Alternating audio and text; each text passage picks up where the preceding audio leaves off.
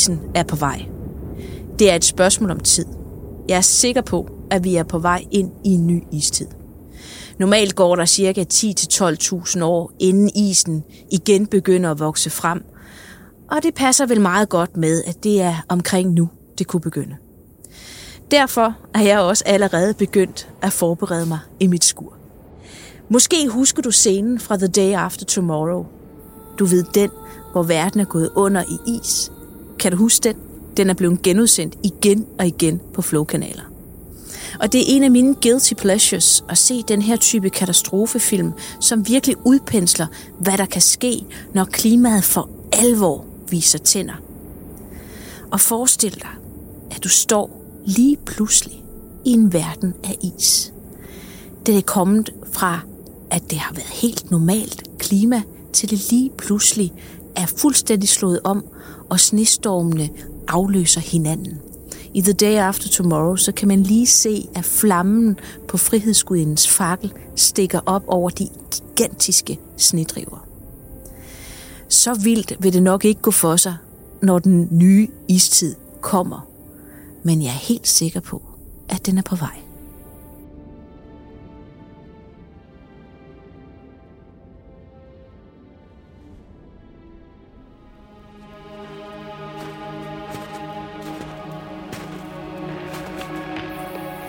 Velkommen til Varebergs Danmarks Historie. Mit navn er Jeanette Vareberg. Jeg er museumsinspektør, arkeolog og forfatter. Og i denne her podcast vil jeg, sammen med nogle af Danmarks dygtigste historikere, arkeologer og eksperter, fortælle om de mest fascinerende ting i Danmarks historie, som du skal kende for at forstå det samfund, som du lever i i dag. Og denne her første sæson kommer til at handle om klimaforandringer. I hver episode vender vi tilbage til et helt særligt tidspunkt i historien. Et tidspunkt, som kan give os en bedre forståelse af den klimakrise, som vi står i lige nu. I dag skal vi rigtig lang tid tilbage. Omkring 15.000 år. Vi skal til en tid, som kan være meget svær at forestille sig, nemlig den seneste istid. I dag der taler alle om, at vi står over for vandstigninger, højere temperaturer, mere ekstremt vejr, som ændrer klimaet.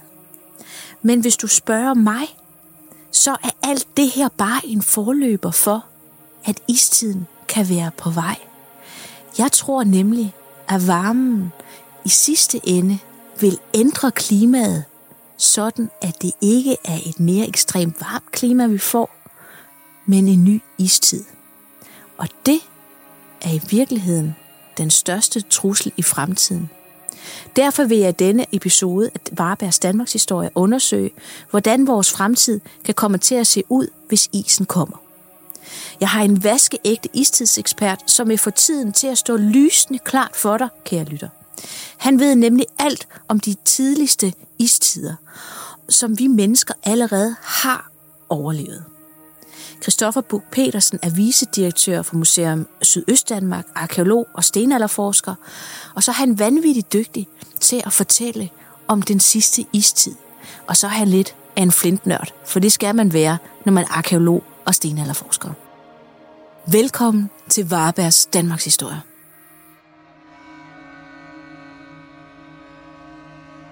Velkommen til, Christoffer. Tusind tak, Jeanette.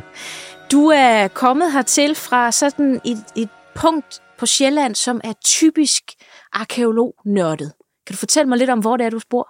Jamen, jeg bor øh, op midt på en, en højderyg, cirka 80 meter over havet. Så den ene side, der kan jeg se det, der hedder Tisø, som nærmest var vikingernes hovedstad på Sjælland. Og bag mig, der har jeg så Åmosen, som var et af de fedeste stenaldersteder overhovedet i Nordeuropa. Så jeg ligger rigtig lunt arkeologisk godt der. Det er det, man ikke ser sådan i øh, de her øh, ejendomsmælderannoncer. Det er sådan, det, hvor arkeologer gerne vil bosætte os. Ja. Altså beliggenhed, beliggenhed, beliggenhed. Ja. Det er noget andet for os, ikke? Jo, det er det. Der skal have boet nogen før, ellers virker det ikke. Altså. Præcis. Man er mest tryg, hvis man kan se, at der er en kontinuitet på minimum et par tusind år. Ja. Gerne mere, ikke? Ja. ja.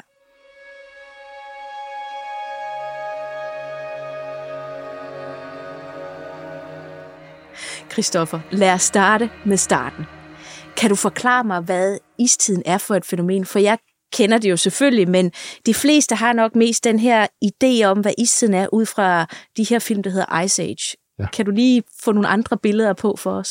Ja, Ice Age giver egentlig et meget godt billede på, hvad det er. Det er meget koncentreret dog, ligesom din, din indledning her. Altså med istid er noget, der sker, og så tre uger efter, så er der is over det hele. Sådan er det ikke. Det går meget langsomt i istiden, men ikke desto mindre, så sker det. Altså helt overordnet set, så har vi jo i, de sidste to millioner år været i en, øh, altså i runde tal, været i en, i en periode af jordens historie, hvor der har været skiftevis istid og mellemistid. Altså rundtal istid i 100.000 år, mellemistid i 10-15.000 år, ja. og så videre. Og den sidste istid, som vi trådte ud af, trådte vi ud af for omkring 11.700 år siden. Der kan man se på iskerneboringer op i Grønland, at lige pludselig så blev øh, så, så, så steg temperaturen drastisk, og så fik vi altså den varmeperiode, vi er i nu. Ja, og man kan sige det her med, at øh, istid, nu siger du det også, det er, det er jo voldsomt længe, to millioner år. Det er jo faktisk øh, mere eller mindre den tidsramme, som, som mennesket også har været, været på jorden, sådan knap og nap, ikke? Stort set, altså vi, vi, vi kan jo sådan populært set godt sige, at istiden er i virkeligheden menneskets periode. Altså da, da istiden startede, der var, det, der var, var vi en underordnet art, der løb rundt ned på, på savannen i Afrika, og da den sidste istid sluttede, der var hver eneste kontinent på jorden øh, indtaget af mennesker. Altså det var dog lidt, inden, inden de kom helt til sydspidsen og nordspidsen af Grønland. Men ellers så var det altså under istiden. Det er under istiden, vi, vi kommer fra. Vi er istidsvæsener. Det er jo faktisk et, øh, en fantastisk måde at forklare det på. Det havde jeg faktisk ikke rigtig tænkt over, mm. at vi er istidsvæsener. Det lyder på en eller anden måde helt fantastisk. Men det er jo ikke sådan, vi ser os selv lige nu. Altså lige nu, der buller der en, kli- en klimakrise, som, som i hvert fald ikke får mig til at føle mig som et istidsvæsen. Jeg frygter det måske, fordi jeg har en viden om, hvad istid er. Øhm, du får det nærmest til at lyde helt positivt. Øhm, der er en anden, en anden måde at se det på, ikke? Fordi nu har du ridset en fremtid op, som jeg frygter det her med, at, det, at istiden, det er, hvor det hele fryser til, og vi har en helt anden, mere tør øh, luft, og gletsjerne vokser frem. Øh, men et alternativ til det, jeg frygter, er jo, at temperaturen, vi forestiller os, at temperaturen på jorden er steget med 3 grader. Og det betyder jo faktisk, at øh, indlandsisen, den er smeltet. Ja. Og det vil sige, at den der iskappe, der ligger over Grønland, og, og, og den, den i hvert fald bliver mindre, det er slut med at tage på skiferie i Alperne. Ja, ja, det er det. Så det er med at booke den sidste billet nu. Du sidder på en tagryg i Indre By i København.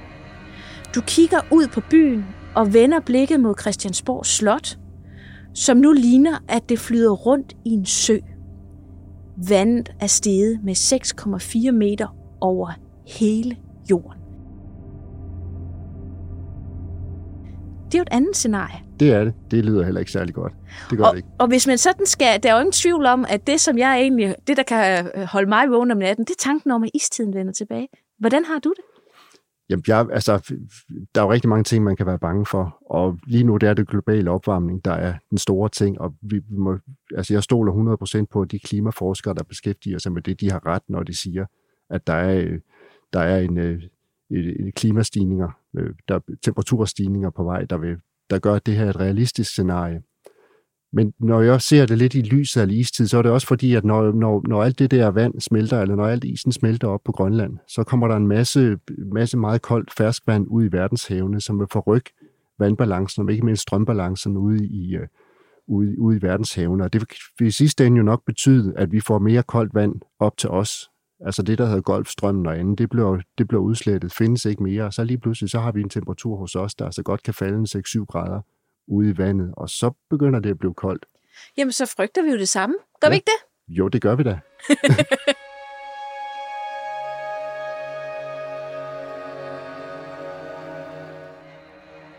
så lad mig lige specificere. Der er to grunde til at frygte en istid lige nu. En er, at den mellemistid, vi er i lige nu, det vil sige vores varme klima, den snart har varet i 12.000 år og at en mellemistid normalt varer mellem 10 til 15.000 år. Men en anden ting, som Christoffer nævner her, er, at den globale opvarmning, som vi er vidne til lige nu, den kan også resultere i en ny istid. Det er lidt svært at forstå, men lad mig lige forklare. det handler om Grønlandspumpen. Det vil sige, at man har oppe et sted mellem Island og Grønland et meget kraftfuldt system, hvor koldt vand hurtigt falder ned igennem havet og trækker strømmen som en pumpe, som hiver varmt vand ned fra ekvator, ned fra Afrikas kyst, ned fra Atlanterhavet, hvor det er varmt, lunt og godt, så hiver den, det her kraftige fald af koldt vand, det hiver simpelthen det varme vand op til Østgrønland, hvor det vender og strømmer som koldt vand tilbage mod ekvator. På den måde får man en cirkulation i Atlanterhavet, som har en enorm stor betydning for, hvordan varmen fordeler sig henholdsvis i Kanada og Nordamerika og i Nordeuropa og herunder Skandinavien og Danmark. For vi ligger på den gode side. Vi ligger på den lune side. Det, der sker, hvis det her vandfald, der ligesom trækker hele den her cirkulation rundt i Atlanterhavet, hvis den stopper, og det er der en risiko for, for hvis der bliver for meget koldt vand deroppe, så kan selve den her, som vi kalder Grønlandspumpen, så kan den ikke fungere. Så stopper vandfald, så stopper faldet af koldt vand igennem de her mange lag. Og det resulterer i, at der ikke længere er den her omrøring i Atlanterhavet. Og det vil svare lidt til, hvis du forestiller dig, at du sidder hjemme i stuen og har tændt for radiatoren. Radiatoren er varm, du rører ved den, du brænder dig, alt er godt, så du kan holde varmen. Det, der gør, at du brænder dig på din radiator, det er det vand, der løber igennem. Det er nemlig varmt vand. Men hvis nu nogen slukker for den radiator, så bliver det koldt i din stue, og du bliver nødt til at krybe ned under et tæppe. Det er faktisk det, der vil ske, hvis Golfstrømmen stopper. Så vil der blive slukket for det varme vand i din radiator ud fra Jylland, ud fra Danmark, og så vil det blive rigtig, rigtig koldt i Danmark. Og det er i min optik faktisk en af de værste konsekvenser, der kunne ske, hvis det var, at klimaforandringerne stopper Golfstrømmen. Det var faktisk mere eller mindre det, der skete også, da sidste istid den gik i gang for omkring 100.000 år siden. Og for lige at lægge en, en beroligende hånd på, på, øh, på lytteren og på dig også, så, så skal vi huske på, at istiden startede for omkring 100.000 år siden, den sidste istid, forløbig sidste istid. Ja. Men det varede altså omkring 70-75.000 år, før vi havde et scenarie, hvor der var is over det hele på, øh, altså i Danmark. så, så vi kan godt nå at, at købe os en timeshare-lejlighed nede, i, nede i, i Sydfrankrig eller noget. Det vil sige, at øh, man, hvis man skal investere i jord, så kan man gøre det kløgtigt. Ja.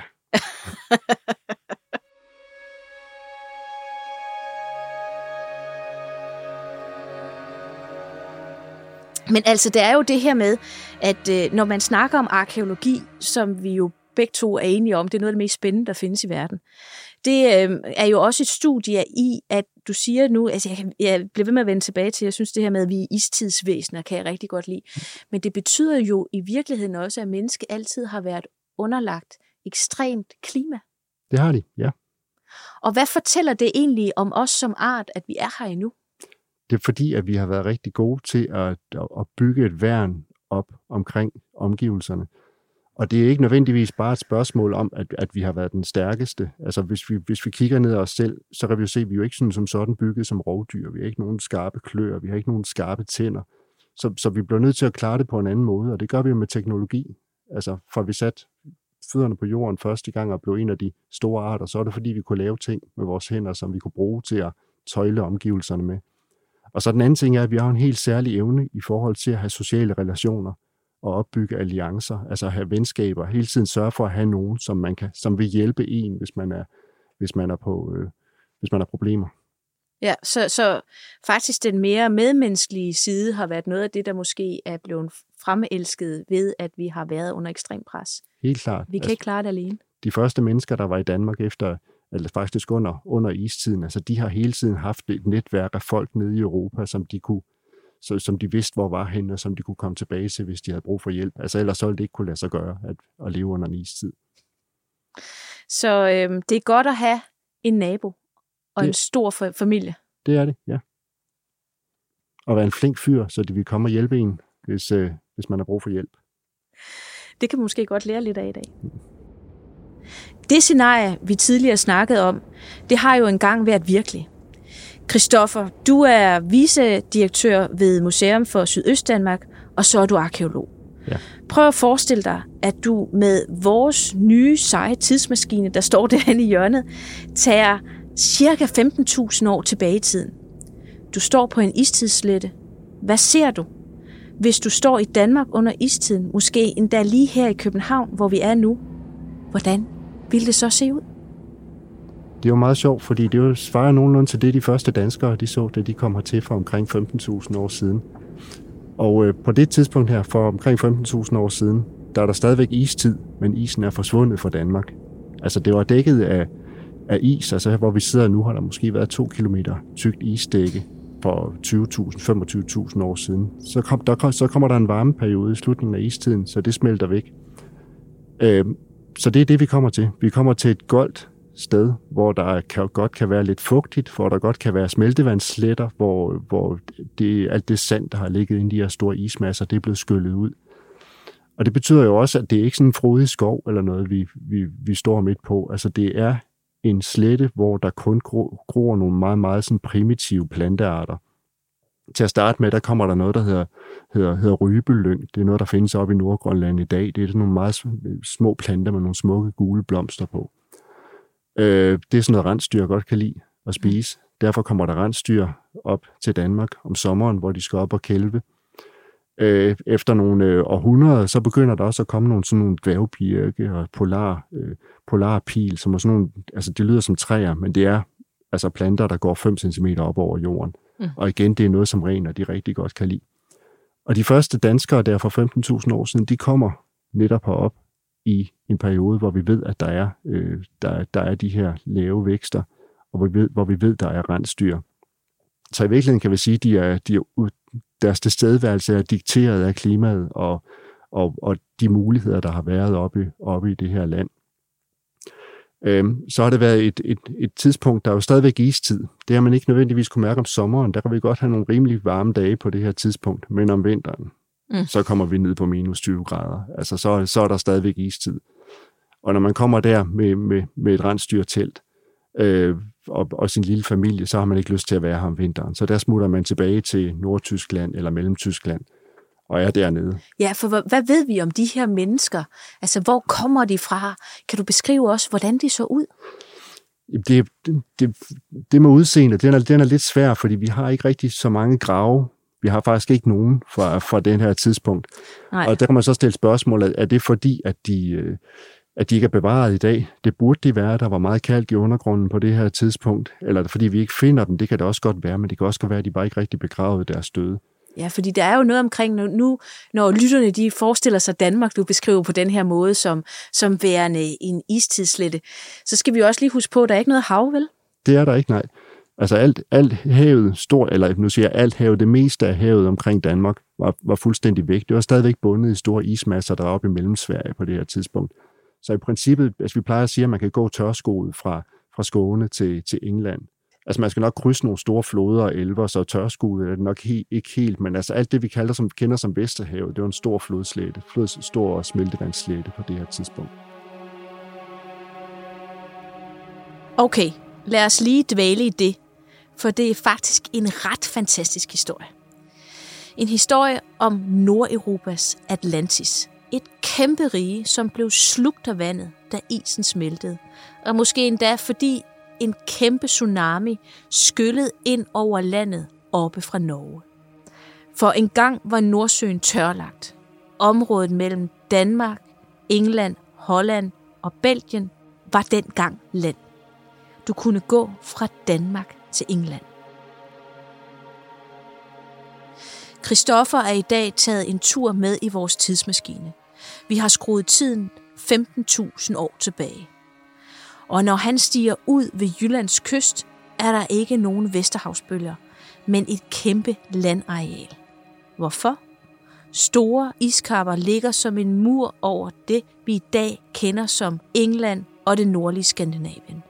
Nærmest ligesom The Wall, den store ismur i serien Game of Thrones. Men i stedet for, at der gemmer sig White Walkers og Wildlings bag ved muren, så er der, ja, bare is. Kilometer tyk is. Længere end dit øje rækker. Og fordi så meget af vandet er frosset, er vandstanden hele 120 meter lavere end i dag. Og derfor er et kæmpe landområde altså blevet tørlagt. Et område, der senere er blevet døbt Dokkerland.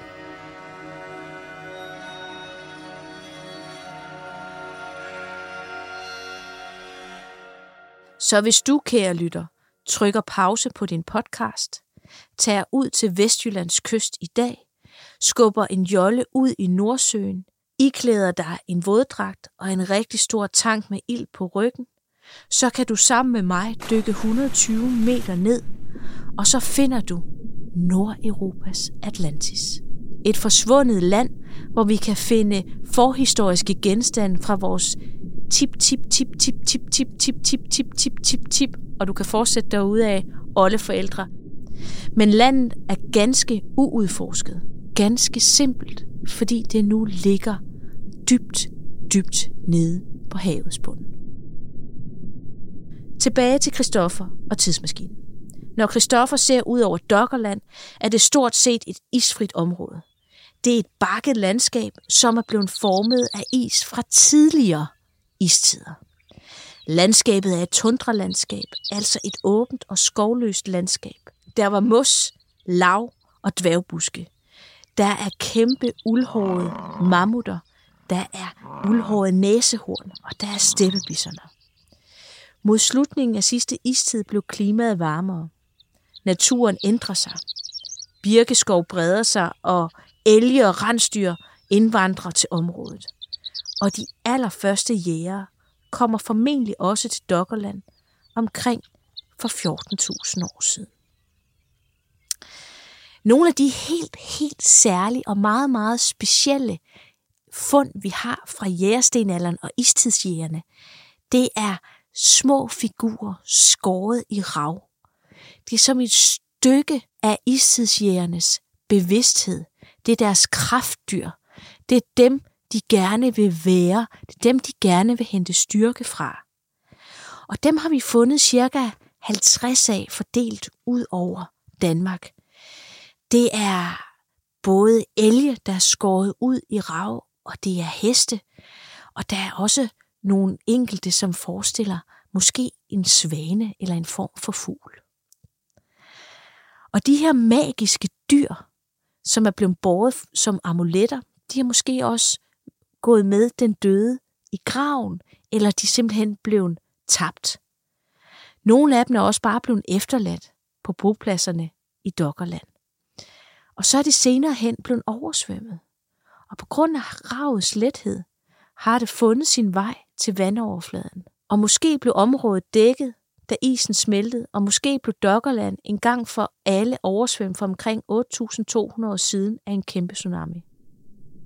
Men tilbage har vi altså skyllet op på stranden nogle af de her fantastiske ravdyr, som er en lille påmindelse om, at der engang under havet boede mennesker, som havde drømme og forhåbninger og satte sin lid til magiske dyr. I dag er der for rigtig mange forskere, inklusive mig selv, en, en dyb interesse for det her undersøgelske Atlantis. Vi har endnu ikke haft mulighed for selv at dykke ned og udgrave de her bopladser, fordi det ligger 120 meter under Nordsøens havoverflade. Men der er andre måder, hvor vi kan undersøge Atlantis i Nordeuropa.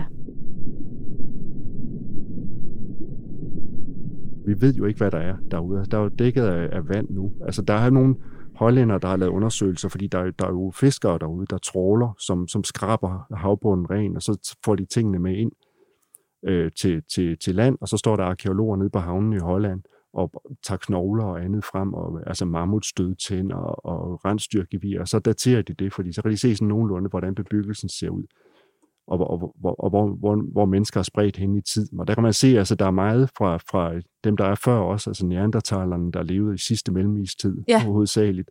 Men der er ikke rigtig noget her for slutningen af istiden. Så derfor har jeg lidt... Altså, ah. jeg, jeg vælger at tro, at de har boet mere på de der landområder i dag.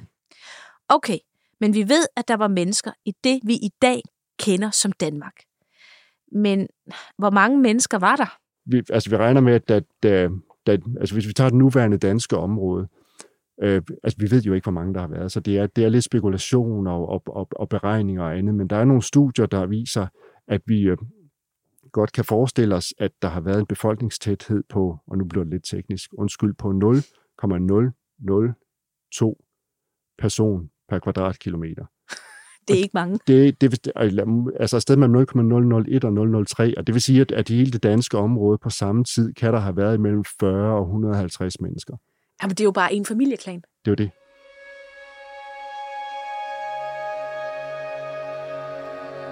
Der er også en anden ting, fordi at... Øh, nu snakker vi om, hvem de var og så videre, men der er også en teori, som måske er sådan sat lidt på spidsen, men der siger, at øh, menneskets intelligens har været højere blandt øh, øh, jæger-samlerfolk i forhold til, når man blev bønder, fordi så havde man mad til mange flere mennesker, og det vil sige, at, at de dumme, de døde ikke længere.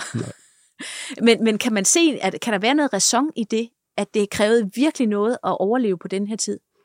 Jamen det kan det, og det er også en del af en fortælling, der går igen i dag, for eksempel med med, med det oprindelige, den oprindelige befolkning i Nordamerika. Ikke? Når vi ser, øh, hvis det ikke skal være katastrofefilm, hvis vi ser en cowboy- eller indianerfilm, så er indianerne tit øh, øh, portrætteret, i hvert fald i moderne film, som nogen, der lige har et, et ekstra, en, en sjette sans, ikke? der ved, hvordan man skal tolke et, en, et blad, der vender forkert på et træ, eller hvordan man finder sporet efter et rådyr eller andet, eller, eller en kronhjort.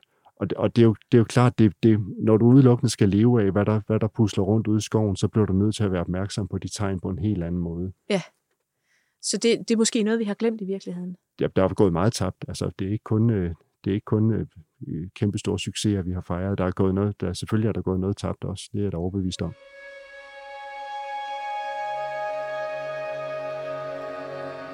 Christoffer, det er jo fantastiske øh, scenerier, du beskriver for os her, og også spændende problematikker.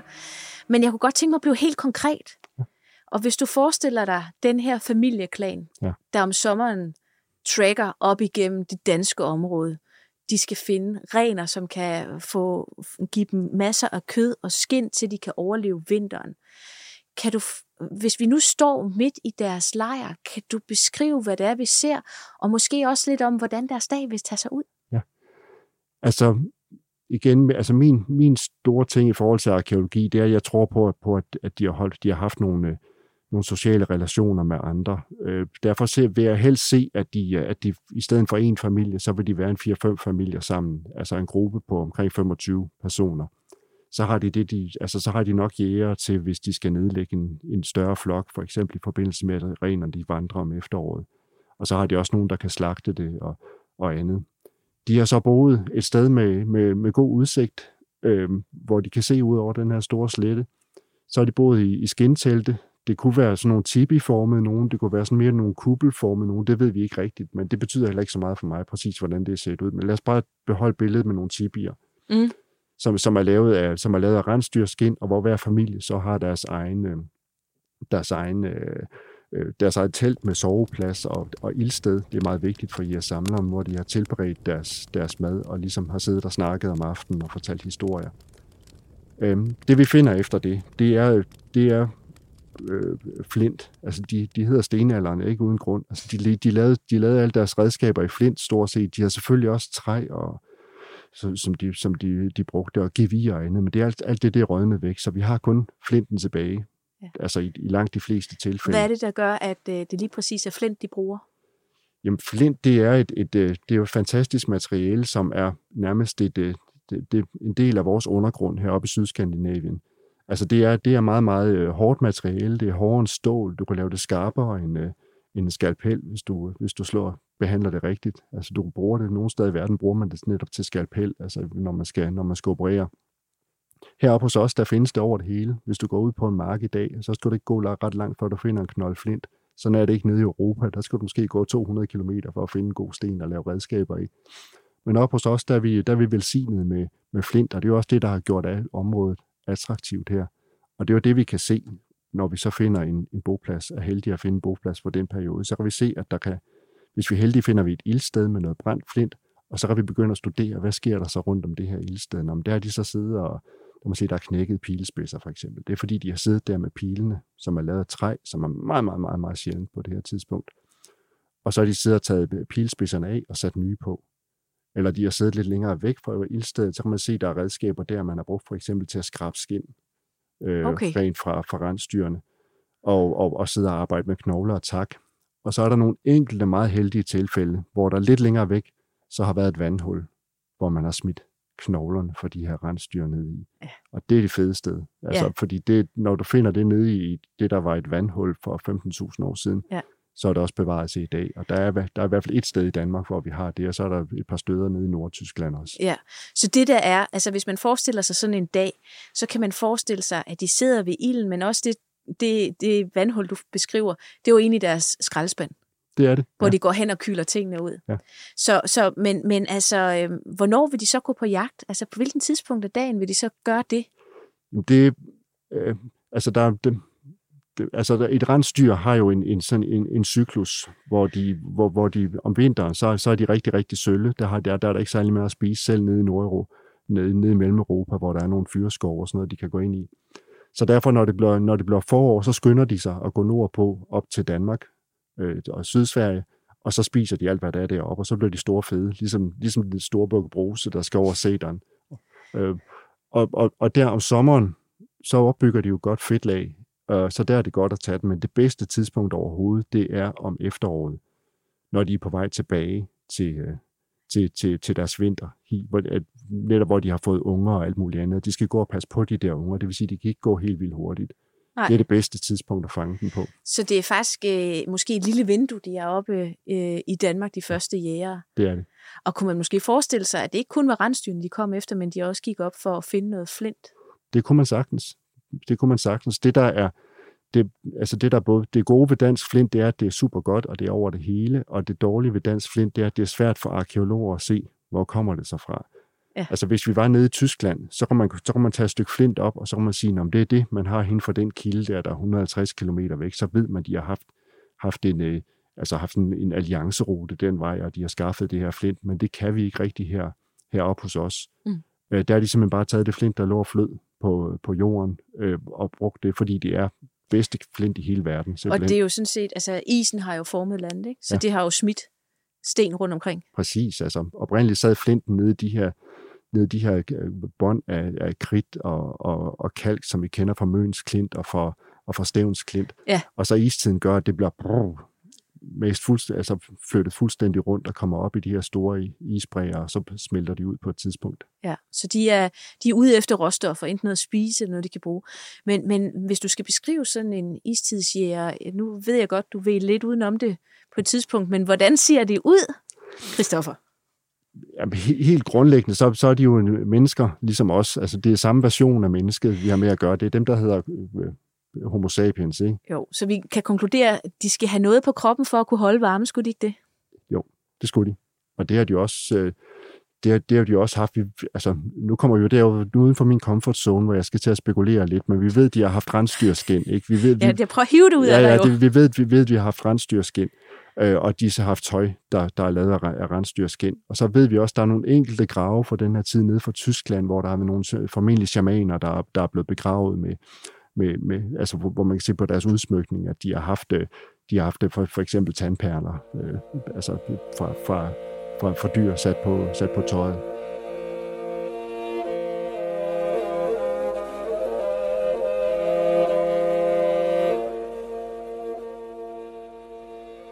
Når du siger shaman, kan du så ikke lige beskrive lidt mere, hvad det, det kunne være? Jo, det, det er det, og det er jo, det var sådan, det var sådan man ikke snakkede så meget om for 10-20 år siden i Danmark, men det er blevet lidt mere populært, eller, og også med god ret efterhånden, så man begynder at, at studere øh, via samlere i andre sammenhænge, for eksempel i Sibirien, eller, eller historisk tid i Grønland eller andet. Men der var øh, en af de ting, som, som, øh, som jægersamlerne kunne på det her tidspunkt, det var jo, at at øh, altså, de havde forskellige teknologier. De kunne lave ting i, i flint, øh, og de kunne lave ting i, i træ, og en anden ting, de kunne, det var, at de kunne lave ritualer og få jorden til at ligesom gøre det, som de gerne vil have den til. Øh, det kunne være, at de, øh, de, de lavede ritualer i forbindelse med, med, med en rensdyrjagt, som gjorde, som sikrede, at vi havde, de rent faktisk havde nogle, nogle rensdyr, de kunne, de kunne fange. Det gjorde de øh, ved, at de havde en, en, en, et, et, et ritual, og ritualmesteren, det er en shaman, og det en shaman kan, det er, at han kan kommunikere med dyrenes ånder. Han kan simpelthen overbevise et, et, et rensdyr om, at, øh, at det er en god idé at lade sig nedlægge af, et, øh, af, en, af en jæger. Øh, og derfor er shamanen meget, meget vigtig, fordi at det lykkes jo at fange de der rensdyr dengang, og det er grund til, at vi kan sidde her i dag. Og det er en sikkerhed. Så hvis nu, jeg, jeg prøver sådan at, at, at beskrive en scene, fordi jeg bor på kanten af Horsens Fjord. Og det er et sted, hvor øh, isen har formet landet og skubbet nogle markante, øh, sådan vi kalder det stensballebjerge. Det er det jo ikke, vel? Det er 80 meter over havet eller sådan noget. Og så er Horsens Fjord lige ved siden af. Og, og jeg tænker egentlig i istiden, så må den fjord jo have været en dal. Og der er enkelte spor, nogle, nogle enkelte flintredskaber, ja. som du beskriver, der er lige på kanten, ikke så langt væk fra jeg ja. bor. Så jeg forestiller mig jo, at de har ligget på lur, ja. på kanten, på nordsiden af Horsens Fjord, og så håbede, måske med shamanens hjælp, at de renerne migrerede ind igennem den, dalsænk, øh, den dalsænkning, som fjorden er i dag. Ja. Er jeg helt gal på den? Altså, det synes jeg ikke. Altså, der, der er måske også været nogle andre ting, der har hjulpet dem lidt på vej. Altså, de har nok lavet system, det ved man op fra Grønland, altså, så kan man lave system af varter. Altså sådan, varter, hvad er det? At det er sådan et menneskehøje øh, samlinger af sten, man sætter oven på hinanden. Og ligesom når man er ude og vandre i dag, hvor man ligesom ja. laver sådan en mindeting, ja. jeg har været her, så ligger man en sten. Ja. ja. Så kan man lave sådan et, et, et system af varter, fordi når rensdyrene kommer gående, så tror de, der, der står et menneske, så går vi i den anden retning. Ah. Øh, Udover det, og så har der sandsynligvis også været sådan et system af sådan nogle, nogle, nogle klaptræer nærmest, altså nogle pinde, hvor der har siddet sådan nogle små klapper på af, af noget, noget andet træ, der har siddet og rastlet, der ligesom har skræmt dem lidt, og, sådan, og det er alt, alt det har guidet dem i en rigtig retning. Nu skal jeg lige have fat i, hvem, hvem tror man har hjulpet til der? Har det været hele den her øh, udvidede familie med nogle, nogle stykker? Har, det været, har der også været børn, der har ja. gået og klappet med det her? Det har de. De har ligget på lur også og sørget for, at dyrene kom hen det, det rigtige sted der om, om efteråret eller, eller, eller om sommeren, lige inden rensdyrene skulle til at samle sig sammen og trække sammen sydpå. Så, så er det hele, altså det alt, alt har handlet om at få de her rensdyr, fordi at hvis du har, altså du skal leve af dem om, om vinteren, altså hvis ikke, hvis ikke du finder andet, du tager du godt nok sydpå om vinteren, hvor der er lidt større chance for at finde mad, men du skulle rent faktisk have noget, noget kød der, der kan holde og, og de, de skulle spise meget kød dengang. Der var ikke nogen grøntsager, der var ikke så mange kulhydrater, at det gjorde noget. Så, med, det, så sådan en jeg samler kunne sagtens spise sådan to kilo kød på, på en dag, simpelthen for at få den energi, der skulle til. To kilo kød? Yes.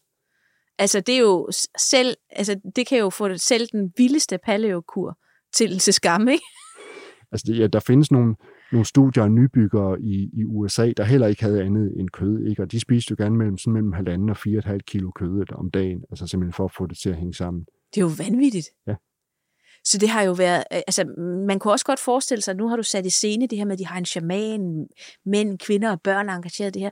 Det har jo været en kæmpe begivenhed, når de så den her flok.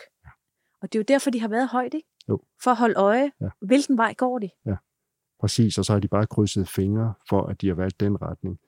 Altså, der findes mange studier af, hvordan rensdyr bevæger sig rundt i, rundt i landskabet. Jeg, jeg faldt over et for nogle år siden, hvor der var sådan et, et vildt, nogle vildt undersøgelser fra, fra, fra Canada, hvor de har sat GPS'er på dyrene. Altså et område, hvor der var 15 eller 1,5 million øh, rensdyr, og så var der måske 100 stykker, der har GPS på. Så man det er jo se, vanvittigt mange, altså. Det, det er det. Altså, så, kan man, så kan man se, hvordan de har vandret rundt fra sommer og vinter, og vi forestiller os lidt, at de er gået op ad den motorvej, tilbage ad den motorvej. Men sådan er det slet ikke. De kan have gået op ad den motorvej, ned ad den her, året efter op ad den her, og, og så videre. Sådan at de hele tiden har flyttet deres ruter rundt. Så derfor det der med at bygge de der varter og sidde og vente på dem, de har siddet og krydset fingre, for at de så har gået derhen, hvor de skulle. Ja, men når du snakker om den befolkningstæthed, eller mangel på samme, der ja. var under, ja. under istiden, samtidig med, at vi skal forestille os, at det er, at der er er simpelthen en slette fra England til Skåne. Ja. de må jo have været vanvittigt dygtige. Helt vildt. Og, og nu sagde du før det der med, at der ikke var nogen dumme, der... Der, der overlevede. Ja, der, men, det var sat på spidsen, ikke? Men... Ja, men, men, men der er jo nogen, der, der er røget på den bekostning, fordi de har siddet det forkerte sted og ventet. Altså, Ej, det er så. en lille smule sørgeligt, faktisk. Ja. Sidder der med krydsede fingre og ja. bygget sine varter, ja. og så gik de bare over Fyn i stedet ja, for. Ja, lidt også. Ja. ja.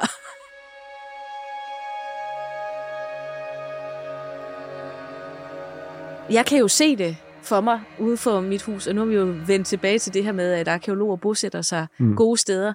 Så jeg kan jo nærmest fornemme, hvordan øh, at de er gået forbi, og der, jeg vil tro, at, øh, at der er nogle spor der, så må ikke, at det har været sådan en af de steder, hvor de er kommet en gang imellem. Så øh, altså, istiden har været her. Lige for at, at slå en krølle tilbage til det her med, at istiden har formet, formet øh, Danmark. Kan du nævne nogle steder, hvor det er ekstra markant, at, at isen ligesom har været? Hvordan kan vi se det landskabet, hvis man nu tager travskoene på og vil ud og kigge på det? Jamen, der er, lige, altså, der er faktisk lige udgivet en, en stor bog om, om istiden i Danmark, og der er en forside og en bagside, nu kan jeg ikke huske, hvad der har været.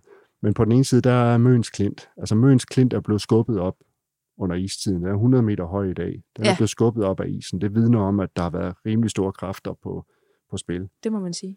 I den anden ende, på den anden side af bogen, der har man øh, Knudshoved Øje, hvor jeg også har været... Hvor ligger det? Knudshoved Øje, det ligger... Ved, altså, hvis vi, har, hvis vi har Sjælland, det sydligste, den sydligste købstad, der er, er Vordingborg. Ja. Vest, vest for det, der kommer der sådan en lang javertus ud i, uh, ud i Storebælt. Den er omkring 15-20 km lang eller andet.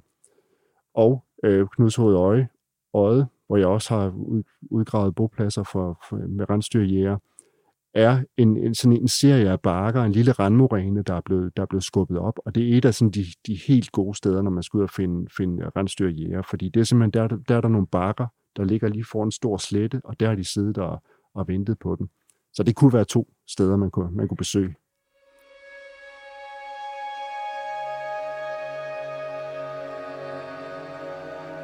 Så når jeg sidder uden for mit hus og egentlig er bange for, at istiden kommer igen, fordi at øh, den her store pumpe i Grønland går i stå, og fordi det simpelthen er ved at være tid. Altså, jeg føler jo, at vores mellemistid, den, den smuldrer mellem øh, hænderne på os. Jeg kigger på de andre diagrammer, som kloge folk har lavet før os, der ligesom gør det, at de siger, at der går 10-15.000 år. Og nu er jeg jo sådan, indrettet, at når jeg ser på et diagram, og der har været sådan før, så tænker jeg, sådan bliver det igen. Og så har jeg sådan lidt, når jeg kigger på, du siger, at sidste istid sluttede for cirka 12.000 år siden, så tænker jeg, skal jeg til at, at putte virkelig, virkelig, virkelig meget isolering på mit hus? Ja, det er jo aldrig en dum, dum idé at gøre det. Men på den anden side, så må vi gå ud fra, at en ny istid, så frem den kommer, og så var det mange tusind år, før vi rigtig kan mærke det hos os. Okay, så selvom jeg bliver frosset ned, fordi at jeg øh, gerne vil indgå i et videnskabeligt øh, eksperiment, øh, hvor mange tusind år skal det gå, så gå for, at man fryser mig op, og jeg skal øh, altså virkelig opleve en, en, en winter is coming, dyb, dyb istid. Hvor lang tid går der så? Jamen, hvis, hvis vi sammenligner med sidste istid, så må vi regne med, at det er sådan 60-70.000 år. Okay. Det, det er meget godt at vide. Ja. Så selvom vores mellemistid er ved at høre op, så tager det altså lang tid, før vores istid rigtig sætter ind. Altså, hvor vi både kan se og føle den, og The White Wall ligesom står igennem landskabet.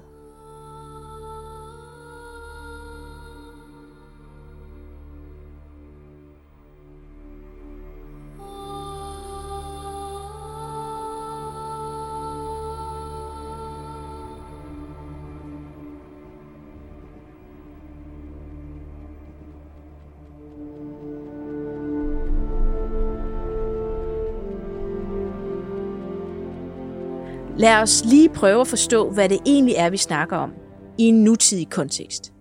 Christoffer, du er min gæst i dag, og du er vicedirektør ved Museum for Sydøstdanmark, og du er også arkeolog.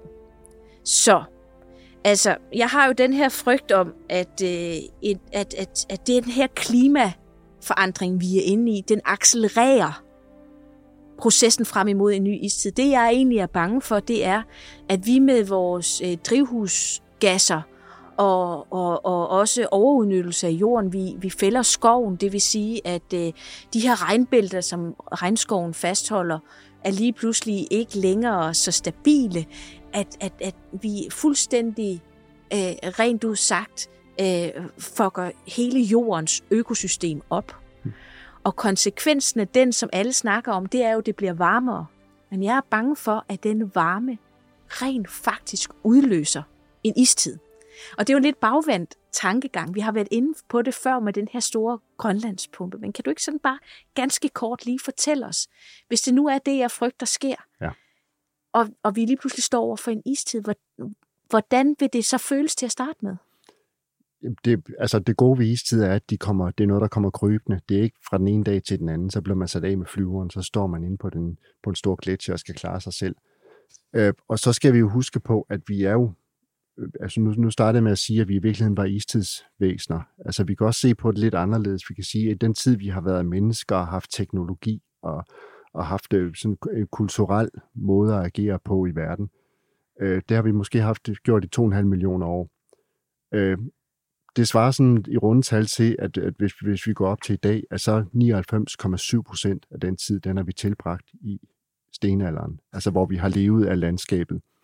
Og jeg tror på, at der genetisk indkodet i os er en, en, sådan en, en, en nødhjælpspakke, der slår til sådan rent mentalt, og så går vi tilbage i, i stenalder-mode og, og begynder at gøre det rigtige på, på et tidspunkt, netop med henblik på overlevelse. Så du mener simpelthen, at løsningen er indkodet i os? det tror jeg, den er. Altså de ting, vi, de ting, vi kan i dag, er det dem, vi også skal bruge under, under, under en istid. Altså, nu, nu afslører jeg igen øh, min, min øh, mange tv-vaner, men altså en af mine yndlingsserier er også Alene i Vildmarken. Og, og, og jeg ved ikke, om du har set det, Christoffer? Jo, jo, det har jeg.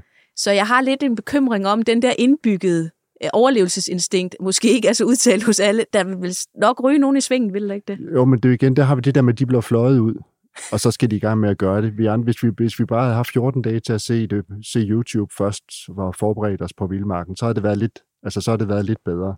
Ja, øh, godt. Så, så det vil sige, at, at når jeg øh, også har den her øh, idé om, der kommer, kommer istid, altså øh, ved, hvad for nogle teknologier, altså er det også teknologi, der skal, ud over vores genetiske medfødte par, så er det vel også øh, teknologi, der skal få os videre? Jamen det er det, og, og, og der kan man jo godt se teknologi som lidt noget andet end bare noget rent teknisk. Altså en, en, en, en teknologi kan jo også være en måde at, at agere sammen på, altså en måde at lave alliancer og relationer på. Sådan ser jeg det i hvert fald arkeologisk set, eller det kan være en måde at kommunikere med omverdenen på, altså en særlig, et særligt mindset på, på, den, på det punkt. Så du er til det sociale aspekt? ja, vi kommer ingen vegne, hvis ikke vi har, hvis ikke vi er fælles om det, Nej. i hvert fald. Jeg er jo totalt egoist. Altså, jeg er jo prepper. Ja. Øhm, altså, da coronakrisen ligesom, og vi blev der, hvor, hvor Mette holdt sin tale, ja. hvor man så naboerne fise sted til Netto, ikke? efter toiletpapir, hvad man skulle have, så spurgte min mand mig, skal vi have noget, skat? Og jeg sagde, nej, der er to store plastbokser ude i skuret.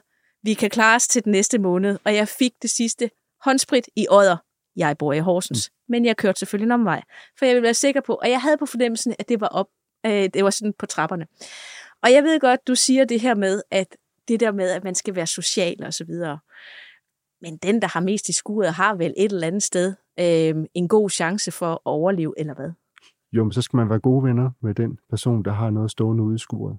Så den person ligesom bliver overbevist om, at det vil være en god idé at, at dele det med nogle andre. Men igen, der, der kan jo være undtagelser for den regel. Det, det, jeg synes, du skuler lidt ja. over til mig. Ej, jeg er også flink nok, jo. Øhm, så, så, men, men så kan man jo, en af de ting, som, som med mennesker, som i dag, der snakker man jo økonomi og handelsbalance og så videre, men i virkeligheden, så handel i stenalderen, det handlede vel i virkeligheden om at overleve. Det gjorde det, ja, ja, det gjorde det, og det er sådan noget, som vi godt kan tale om i, i dag. Altså før i tiden har det været lidt forbudt at tale om, om, om stenalderen som nogen, der tilpassede sig klimaet, fordi så var man det, der hed, var miljødeterminist. Og det var lidt forbudt at snakke om, om migration i stenalderen, det med, at man, man flyttede fra det ene sted til det andet. Men, men lige pludselig nu, så kan vi godt det med, med de, alle de DNA-studier, der er nu, der viser, hvordan folk de har vandret rundt på, på jorden. Men det er jo virkelig også det, du siger som arkeolog. Vil du gerne holde dig til konkrete altså kon- konkrete studier, så du har noget at, at bygge det på, fordi antagelsen om, at man ikke flyttede sig, byggede jo egentlig på, på, på en antagelse. Præcis. Der var ikke så meget at hænge op på. Præcis, og man, man kan se, at det er det, folk har gjort. Altså, man har flyttet altså, sig for at overleve. Selvfølgelig, ja.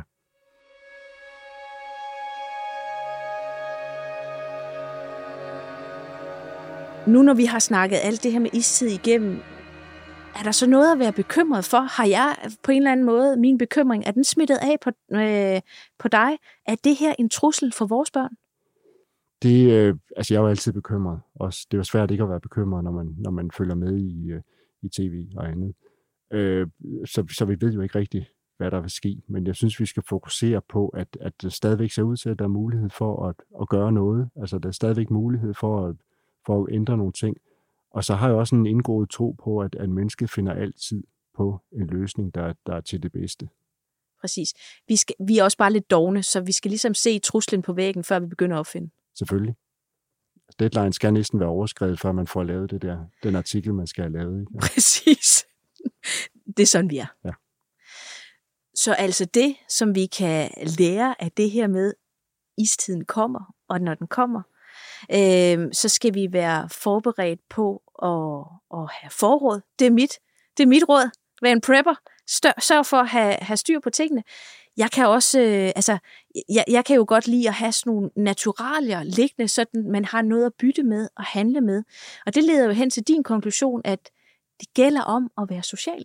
Det gælder om at være social, og det gælder om at være en, være en, en, en del af løsningen og, og kunne ligesom samarbejde med folk om at finde den, den bedste løsning. Om det så er at, at, at, at, at skyde rensdyr i flok, eller om det er at finde en øh, øh, coronavaccine og sørge for at vaske hænder og alt muligt andet. Det, det er det, der skal til. Det er jo faktisk en helt vild, øh, fin måde at gå ud af det her på med min frygt omkring istiden. Du siger, at så længe vi bare står sammen, så skal vi nok klare det. Sådan er det. Og det er også, hvis man har en, en trist sang i mål, så skal man altid lige slutte på en dur-akkord, fordi så, så går alle derfra med en god fornemmelse. Det kan jo lige frem være, at vi, øh, vi øh, kan lære at passe ordentligt på vores planet, hvis den lige giver os lidt modstand. Det gjorde de i stenalderen i hvert fald, og det, der må vi gerne komme tilbage til. Tusind tak for det.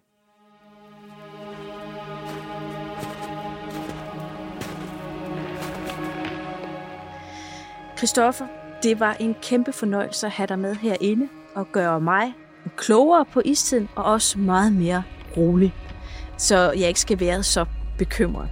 Faktisk kan jeg næsten sige, at jeg glæder mig en lille smule til, at det begynder at fryse til.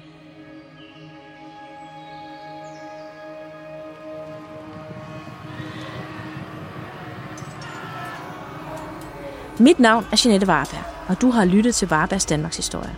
Produceret af Jul og Brunse for Vores Tid og 24-7.